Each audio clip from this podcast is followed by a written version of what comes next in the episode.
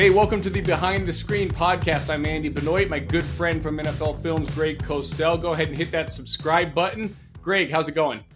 Andy, it's going awesome. Another week, grinding away on tape. There's been a lot of fun tape to watch, I think. A lot of cool stuff. So it's been a lot of fun.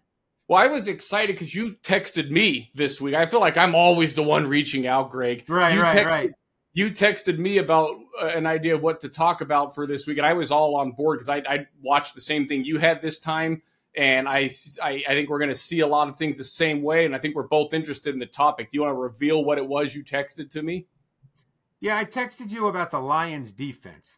We know that the Lions offense is talked about a lot. You and I are both big Ben Johnson fans based on tape study. We love what he does in the pass game. I think he does a really good job in the run game as well, but we both love their offense, and that's what's mostly talked about, particularly since Jared Goff has played such good football over the last 10 games or so last year and through the early part of this year.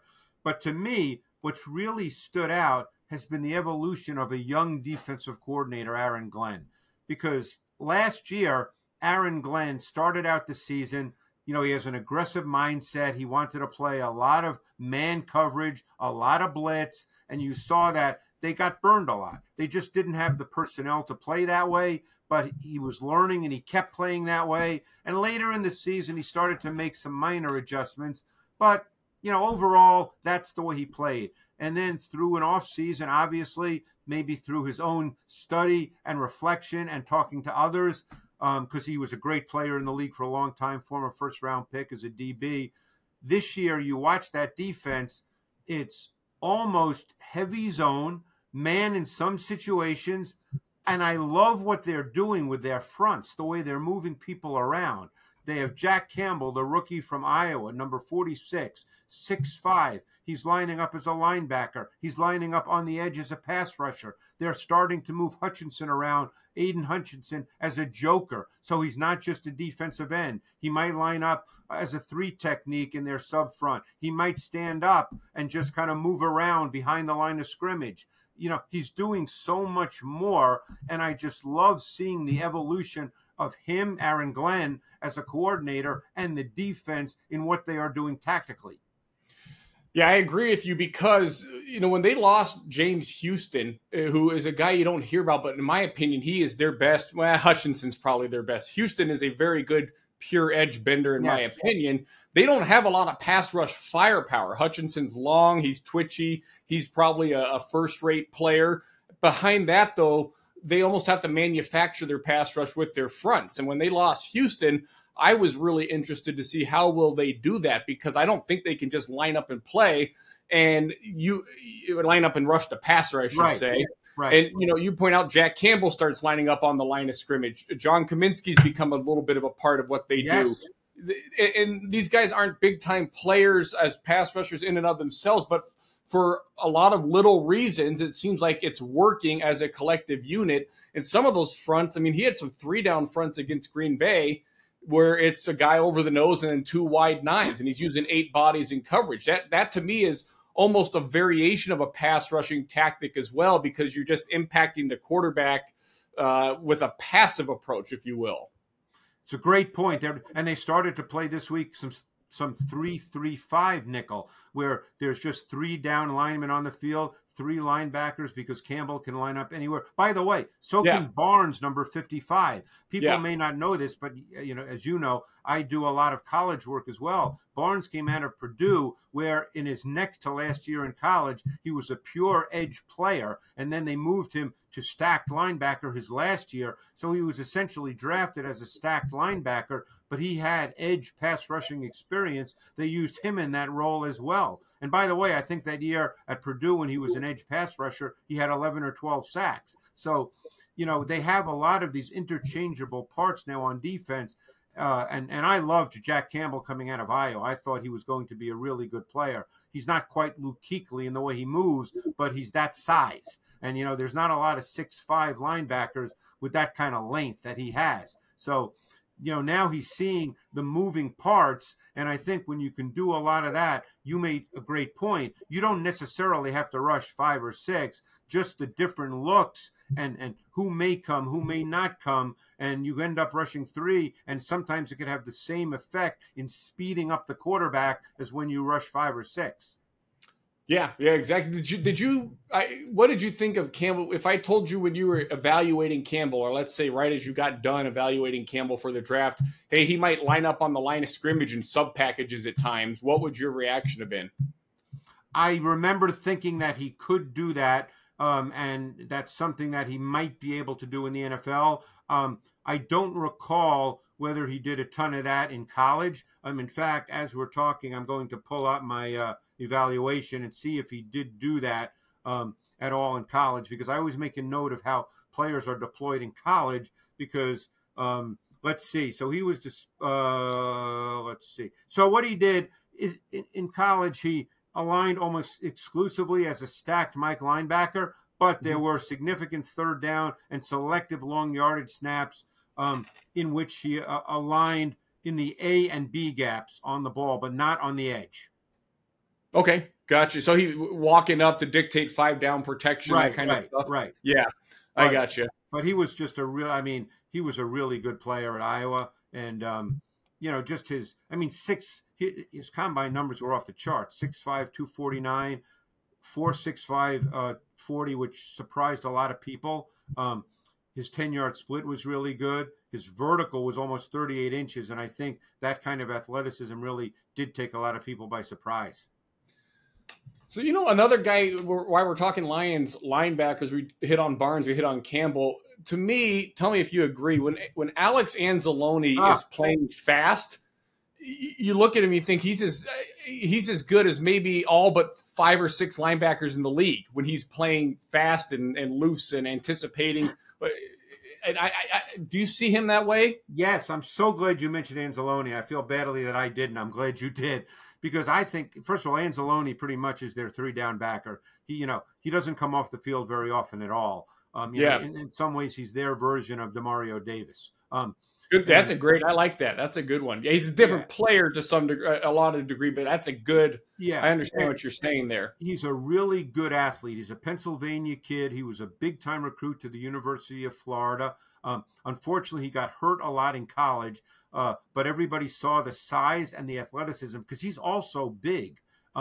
And he has been a glue even last year when their defense went through the struggles. He might be the glue to that entire defense, because he plays, like I said, I would bet he plays 90% of the defensive snaps. And he can do pretty much everything. He's a really good pass coverage defender. He's got sideline to sideline play speed and range. He blitzes on occasion. He's just a really good football player. I think your point about him being at his best, a top 5 or 6, sort of full service backer is right on the money. Yeah. So I had Cody Swartz, my research extraordinaire, do some kind of break down the Lions, and I wanted him to break them down. Because remember last year, Greg, some of these changes we're talking about with Aaron Glenn, they happened on the fly last year. He instituted some of these mid-season, and then they've kind of polished them and taken them to another level this year. Because remember, they started out giving up record numbers of yards, and it's like Aaron Glenn, is he going to make it through the season? They're going to fire him. And I thought they did some great adjustments. They obviously were very successful in the second half of the season. Yeah. So he's basically adjusted the defensive identity on the fly, and then he has built on that in the next year. But the big one, so you mentioned the cover one or the man coverage. Overall, let's see what Cody had here. They don't play a lot of cover one this year. Nope, they don't. Their cover one rate overall this season on pass situations, so predominantly third down, some 2-minute, they've been 28% cover one, which is 15th in the league. A year ago, they were basically 46%, which was first in the league. And I would bet through the first 7 or 8 weeks, they were probably close to number 1 in the league. Yeah, well, so they were number 1 overall, we're saying, and then they were number 1 by probably a pretty good margin those first few weeks. I mean, they're playing a lot of cover 3 this year, a lot of cover 3. They are, and the other thing they did, they lined up in quarters a lot, starting with that game against yeah. Kansas City. And I was interested, is that just a Kansas City thing, you know, or is that a week one thing? And they've kind of gone back and forth with it a little bit. The other thing, Greg, is their cover one rates. We talk about man coverage on early downs and how vulnerable that can leave you defensively sometimes. Gives you some answers for some things, too, as you know. But, right. you know, your run defense gets a little wobbly in certain scenarios. They were last season 25% cover one on normal down and distance outside the red zone, first and second down. Right. Since in week 17, he started to make the change, at least according to how Cody broke it up here. They're now down to 25th on normal down and distance cover one rate. It's almost been a total role reversal with Aaron Glenn. And again, it's self-scouting. It's probably, you know, just learning as a defensive coach because he's, you know, last year was his first year as a coordinator, I believe. Was it his first year or second year? Yeah, he was 2021 was his first year as the Lions coordinator. So right, last year. Yeah. But keep in mind, he was with the Saints as their defensive backs coach for a long time. Well, 5 years, 2016 to 2020. One thing about the Saints, as you know, Greg, I know you've got a rapport with Dennis Allen. Allen wasn't there all this time. Right. But, you know, the Saints shuffle through a lot of different schemes really well, I've always thought. Like if you said, what's the Saints' identity? I don't know if I could pinpoint one thing, and that would be a compliment in this case. We've seen that a little bit. I was curious, like what Ryan Nielsen, their D-line coach, who's now the Atlanta D coordinator, what will Ryan Nielsen do schematically? Because these guys that come from the Saints, I think they've been exposed to a lot of different schemes and variables. Yeah, no, it's a great point. I mean, the one thing I would probably say about Dennis Allen is they do play a pretty good percentage of two-man coverage, more so than a lot of teams in the league. And, in fact, the Falcons are doing the same thing this year under Ryan Nielsen. You know, and the Falcons do not have that one great edge pass rusher. You know, their defense actually, you know, everybody focuses on Desmond Ridder and the problems he's having at quarterback, but their defense has actually been very good. And A.J. Terrell is one of the better man corners in the league, and they use him as a matchup corner quite a bit, and he's a really good player. But they don't have that one pass rusher, but they're playing a lot of two-man coverage, which is kind of a Dennis Allen staple as well. Yeah, and you've made a great point a few weeks ago when we were talking about how it's – I can't remember if we were on the podcast or just you and me talking, but how with the Saints – you can't always tell if they're in two-man or kind of a form of rover because the way they stagger their safeties' depths and kind of cheat a safety it's here and there. It's kind of blurred. They blur it. Yeah, they do blur it. And by the way, I said Glenn was not with Dennis Allen all that time. I was wrong. He was. Dennis Allen has been with the Saints on his second stint with them since 2015. It feels to me sometimes like he just got back there a few years ago. He's been I kind of knew that just because I know the situation. But, yeah, I mean, to me – you know, it's funny. One thing that I when I speak to offensive coordinators in the offseason, one of the questions I've started to ask over the last couple of years is what defensive coordinators give you the most trouble and why? And, you know, you usually get good answers. You know, I know you worked for a team, but before that you would talk to a lot of coaches, offseason, combine, and Dennis Allen's name always came up. And Dennis Allen is really respected by offensive coaches around the league for his defense. And I think one of the reasons is your point, because, you know, does every coach have certain staples? Yes. But you'd be hard pressed to say, this is what Dennis Allen does. And you're going to see this, you know, all the time. He does a lot of different things. I love the way Dennis Allen uses his fire zone pressures and the way then he matches up to routes, because those kinds of matches are not man matches. They're sort of zone matches based on releases. You know, some, like, let's say it's trips to one side, Andy, you know, somebody runs to number 2, somebody runs to number 3. So they're matching, but they're not playing man coverage the way people think of man coverage.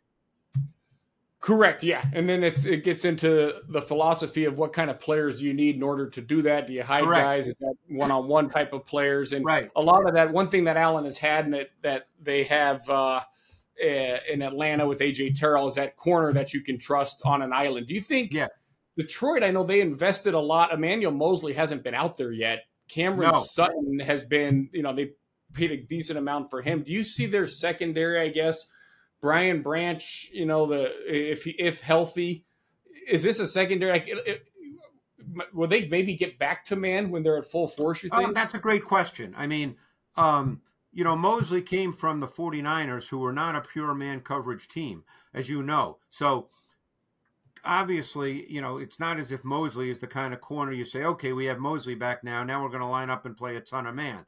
Same with Cam Sutton, who was in fact used in the slot quite a bit in Pittsburgh. I actually think Jacobs, who's now starting until I assume Mosley comes back, I guess we'll see how that plays out.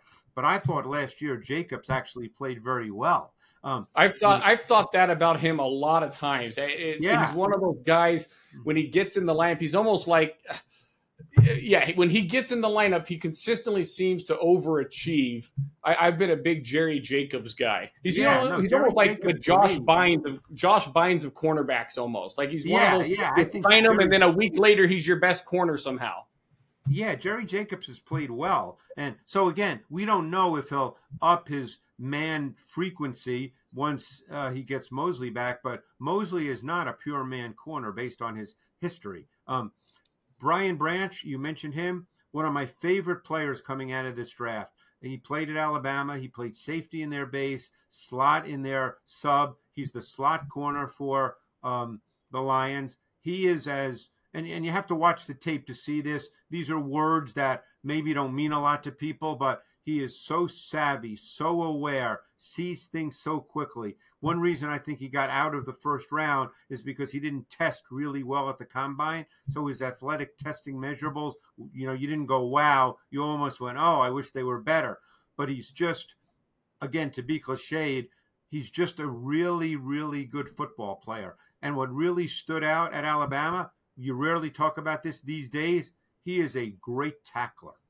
And that, you know, that's kind of a lost art, and he's just a great tackler, and he has a great understanding of angles and leverage. He's going to be a really good player. So they got a guy like Branch. You just outlined him. You know, it's unfortunate that Gardner Johnson got injured, but he's another guy, multi-positional, pretty reliable tackler, physical defender. Cam Sutton is a multi-positional guy, really in Pittsburgh. As you said, he played inside and outside in various packages too. His dime was where he was really most versatile. And then Will Harris, people forget, I believe he was a safety at the front of his career. He's been a slot corner lately, but they've got basically four guys. And Tracy Walker, I thought, could be a fifth guy years ago. I think he's more probably just a free safety now. But that's what four to five, what's that? That's what he is for them. Yes. Yeah. But the point is they've got 4 to 5 guys that are kind of slot safety versatile, which I wonder if that can't be by accident. I mean, the Lions are sitting here wondering how they can continue to scheme, I would imagine. And I'm sure that's, you know, they've got, because of that versatility on the back end, they're probably thinking about, you know, more things to do with smart players. You know, Mosley, obviously coming from San Francisco, when he plays, he's got smarts to him. You know, Sutton was in Pittsburgh, I would imagine, since he was multi-positional in a defense that did a number of things. He probably has great awareness. Branch is certainly that guy. You know, even the linebacker position, Anzalone is that guy. Yeah. Campbell is that guy. So they've got a lot of those kinds of players that you can move around. Don't forget, coaches don't put players in different positions unless they feel they can trust them in different positions. So that's the bottom line. So if they're putting guys in different positions, they feel comfortable that what they spend 18 hours a day during the season working on will be executed correctly in the games. Yeah. Do you think Hutchinson's a tier 1 defensive lineman?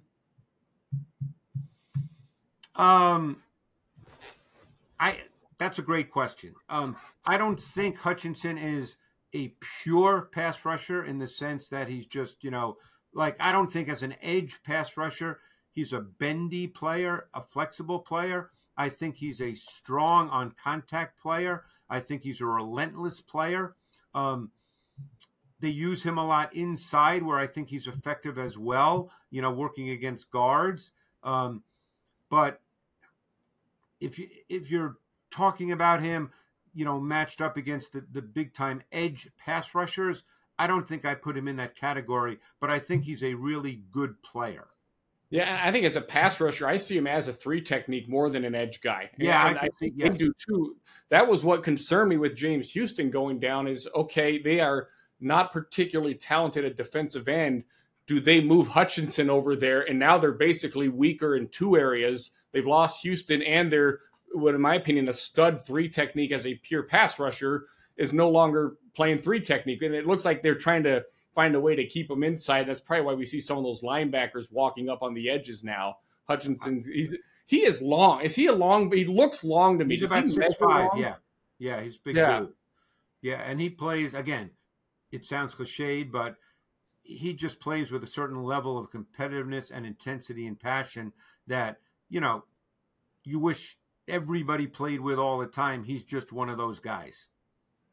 He was, I can't decide whether I'm going to tell because I've already started it. So you know how I don't tune into the draft until about 2 months before the draft. Right. Not a draft. Yeah, I'm a little different than you are in that regard. Yeah, you study the draft. I do other projects in the off season, looking at trends and stuff like that. But I went to a physical therapist for a while in Los Angeles, and there was another dude in there that was always, he was the other guy the guy was working on. It was me and him. He's kind of going back and forth. And I could tell the way they were talking, like, oh, this guy's a football player. I could tell by looking at him, but, oh, he's in the draft. He's going to be – let me see if I can figure out who it is. And I Google NFL draft, and it was his picture right when all I did was Google draft because it was Aidan Hutchinson was the guy in the physical therapy. Oh, wow. Yeah, so that's how – and that's, I thought, all right, that's – maybe I need to start reviewing the draft now that I'm sitting here at the best guy in the room and didn't even know who he was yet. Yeah, well, he's – I think – the Lions, to me, overall, are a really interesting team because, we know about their offense. They're getting Jamison Williams back, so that's going to add another dimension. He may not be a high-volume target, but he can take the top off the defense, and clearly he'll be used in that fashion. Ben Johnson is really good with route design, route combinations, so Williams will become a factor, even if he only gets 4 or 5 targets a game, particularly early on. But they're one, to me, one of the most intriguing teams now going forward for me to look at every week. Yeah, and it's good. They were so hyped, and they're fulfilling the hype in entertainment and quality of play. Hard left turn here, Greg. So we're talking Lions defense, how well coached they are. I have a tough time thinking of a defense that looks better coached year over year and game to game than Buffalo when they're playing really well. I assume you watched the Miami film. Oh, yes. We planned on watching that. I thought that was a great-looking Buffalo Bills. They played within their identity and tailored it to Miami, and we can get into some of the details. What was your overall 30,000-foot takeaway, I guess? I love what you just said. Offense, Bills defense. Yeah, I loved what you just said because I think a lot of people after that game expected that the Bills did something that was revolutionary and earth-shattering. And you hit it right on the head, Andy. They played within who they are and just had a few tweaks that fit the opponent. And, that to me is what great coaching is because you can't change your defense in a week. And, first of all, Sean McDermott's not that kind of guy. He's stable with his defensive principles and his approach.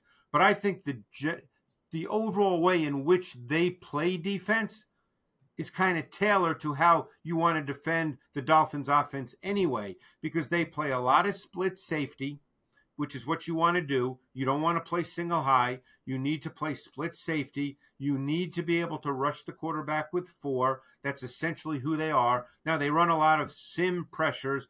So for people to understand what that means you bring a second or third level defender as a fourth rusher and you drop out a defensive lineman. So it's still a 4-man rush and you still have 7 in coverage. So you're not compromising any part of your coverage. But their defensive identity fits the way to defend the Miami Dolphins. So they didn't have to step out of their identity and work on anything in practice that was brand new to the players and that would require the players to step outside, in a sense, of their comfort zone. Yeah, because they line up, like you said, in those split safety looks, which puts presence in the middle of the field between the numbers, right in that area where Miami throws those play-action strike routes, gives you some answers if they want to try to get more vertical on you. And the thing that I thought, two things, I guess, Greg. one, they don't blitz a lot, and their simulated pressures, they definitely do that. They never have as big in numbers in terms of volume of it as I think. They right. just are so efficient when they do it. It feels like they're doing it every play almost. Right. They, I don't think there's a better team out there for understanding opponents' protections each week and then tailoring the pass rush in just little simple ways that exploit those protections. I think Buffalo's the best in the league at it, and has been for a long time. Yeah, and I thought that their linebackers, Milano and Bernard, who's a first-year starter this year, really had a good feel. And I think Milano's one of the best linebackers in the league. I do a show in Buffalo. I've been doing a show in Buffalo for years and years. And 3 years ago, I told them that Matt Milano was one of the best linebackers in the league when no one was talking about him. Because, of course, doing the show in Buffalo, I watched the Bills tape every single week. And I noticed Milano, 3 years ago, and no one was talking about him. And now all of a sudden people think he's one of the best linebackers in the league, which he is. But I think Milano and Bernard had such a good understanding of just where to be to get in passing lanes. And again, it wasn't as if it was revolutionary or they had a step way outside of what they normally do. It was just understanding. And you know how that comes about. That comes about from understanding receiver splits, the routes that are run from receiver splits. It's all based on tendencies, probabilities, understanding those kinds of things. I remember years ago, I had the opportunity to speak to Ed Reed on the telephone when he was still playing for the Baltimore Ravens. Obviously, a Hall of Fame safety, one of the best ever. And I remember Ed Reed telling me that he knew from his deep safety, because he was a pretty much a pure post safety, maybe the best post safety ever. And he said, I know when I'm back there, when I look at the receiver distribution, 2x2, 3x1, where they're lined up and who's lined up where, he says, I know what the routes are going to be. He says, I know that. I know that before the ball snapped. Yeah. I'm not saying that the Bills knew, no one knows it 100% of the time, but, I got this sense that the Bills had a really, really good feel for that kind of thing. Yeah. Well, and with Miami, the wrinkle to the equation you just laid out, distribution of receivers, personnel, location, splits, all that stuff, is they add motion to it. And it felt like Buffalo had a really good preparation and understanding of what Miami's motions were about. And there were a lot of instances where they reacted to the motion earlier, right? It's almost like what Miami basically does is start the play 1 second early. And the defense doesn't always realize that. And that's what the motions do. Buffalo seemed to realize that. And I thought there were other instances, Tyreek Hill in that wing alignment that he's been in lately, where he does that short burst motion outside. Correct. Yeah. He just that motion burst right out. It was the same as a jet, but he just never crossed the formation. Right. Basically. Right. They weren't bothered by that at all. They weren't. And one thing they realized, I think, is they're dangerous in 21 personnel when they do that in Miami.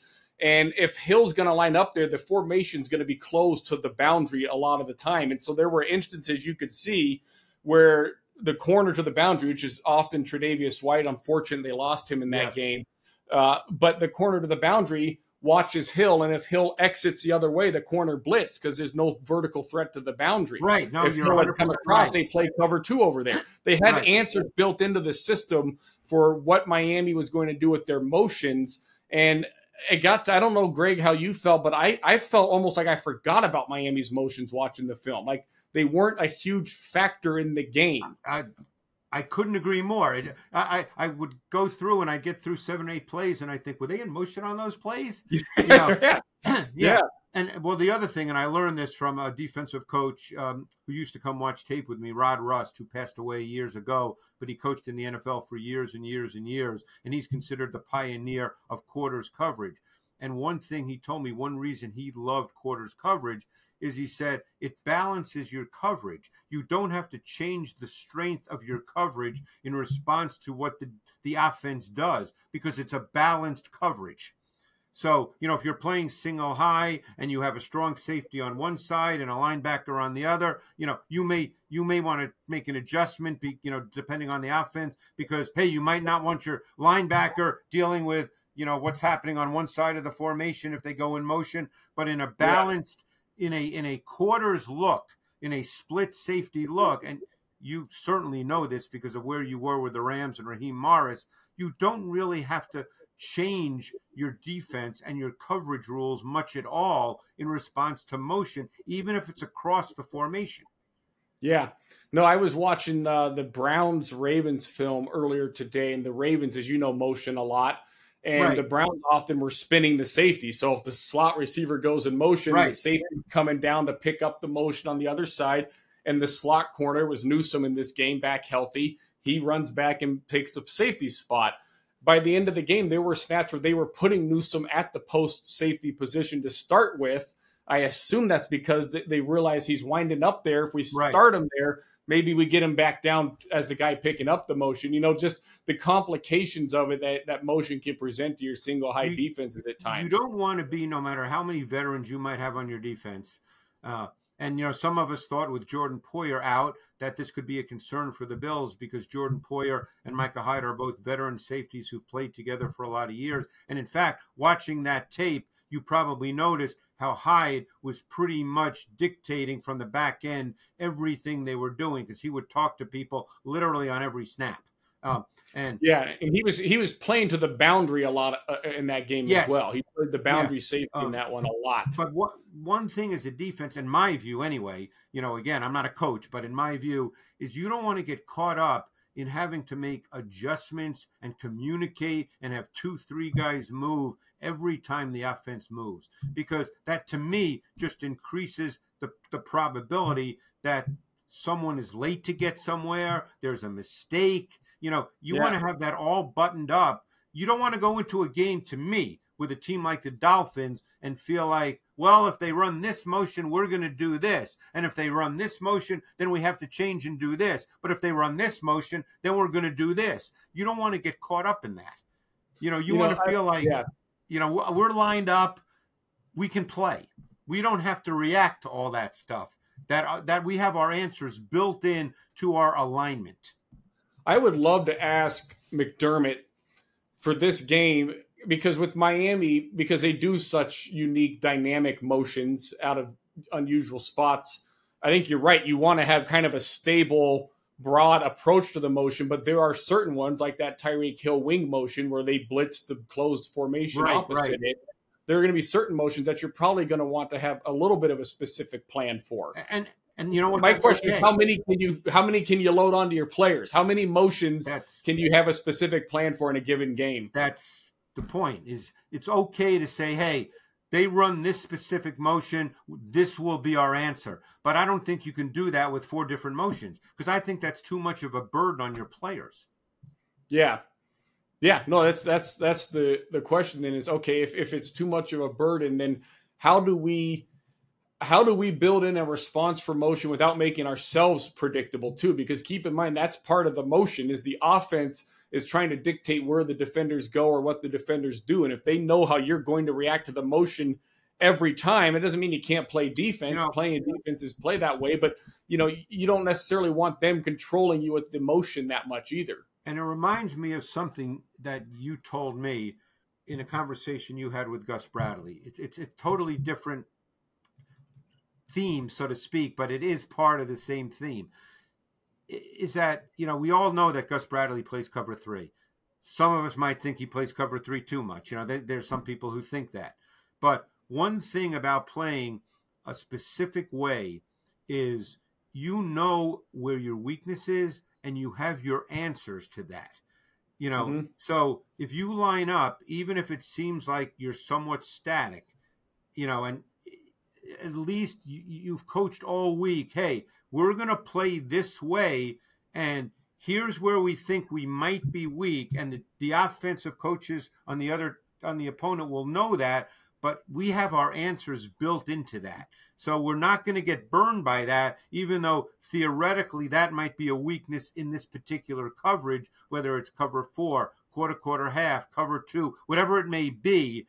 You know, we know where the weakness is, and we have our answers built in because we're playing this coverage a good percentage of the time. Instead of playing 7, 8, 9 different coverages, you know, because then your own players can make mistakes. if we took out on Buffalo with their, because they rotate their defensive line so well, we're taking Ed Oliver. I'm going to make you answer one of the lowbrow questions, Greg, or the barroom question. This is a Buffalo barroom question specifically. If we take Ed Oliver out of the equation, and Von Miller's not back yet, so he's not in the equation yet, who's their best pass rusher? Well, this week it was Daquan Jones, who had the game of his life. Number 92 was just such a force inside. It seemed like he was dominating their interior O-line on many, many snaps. But who would be their best pass rusher? You'd have to probably say it's Greg Rousseau. Yeah, I thought, Leonard Floyd to me looks better than he did. I didn't think he was good at all last year. He looks rejuvenated this year for him. Yes, and they've got a ton of length with Rousseau and Floyd. Those are long, athletic guys. Yeah. I also we'll probably get out of here because we're way down. I'm about to bring up the backup defensive tackles now. But to me, even like their depth, like Jordan Phillips and Tim Settle are guys that would be quality starters on half the defenses in the league. Quality. Puna Ford was a quality starter. Right. Seahawks. Like the depth of their defensive line, the idea that they might get Von Miller, and if he's close to himself, they are so potent up front. Well, last week, the Dolphins were the best team in the history of Western civilization. This week, the Bills are the best team in the history of Western civilization. Yeah. You know what? Let's end on that. I love it. Great point, Greg. Hit that subscribe button. Join us next week. Behind the Screen podcast for Greg Cosell, Andy Benoit. Thank you for listening.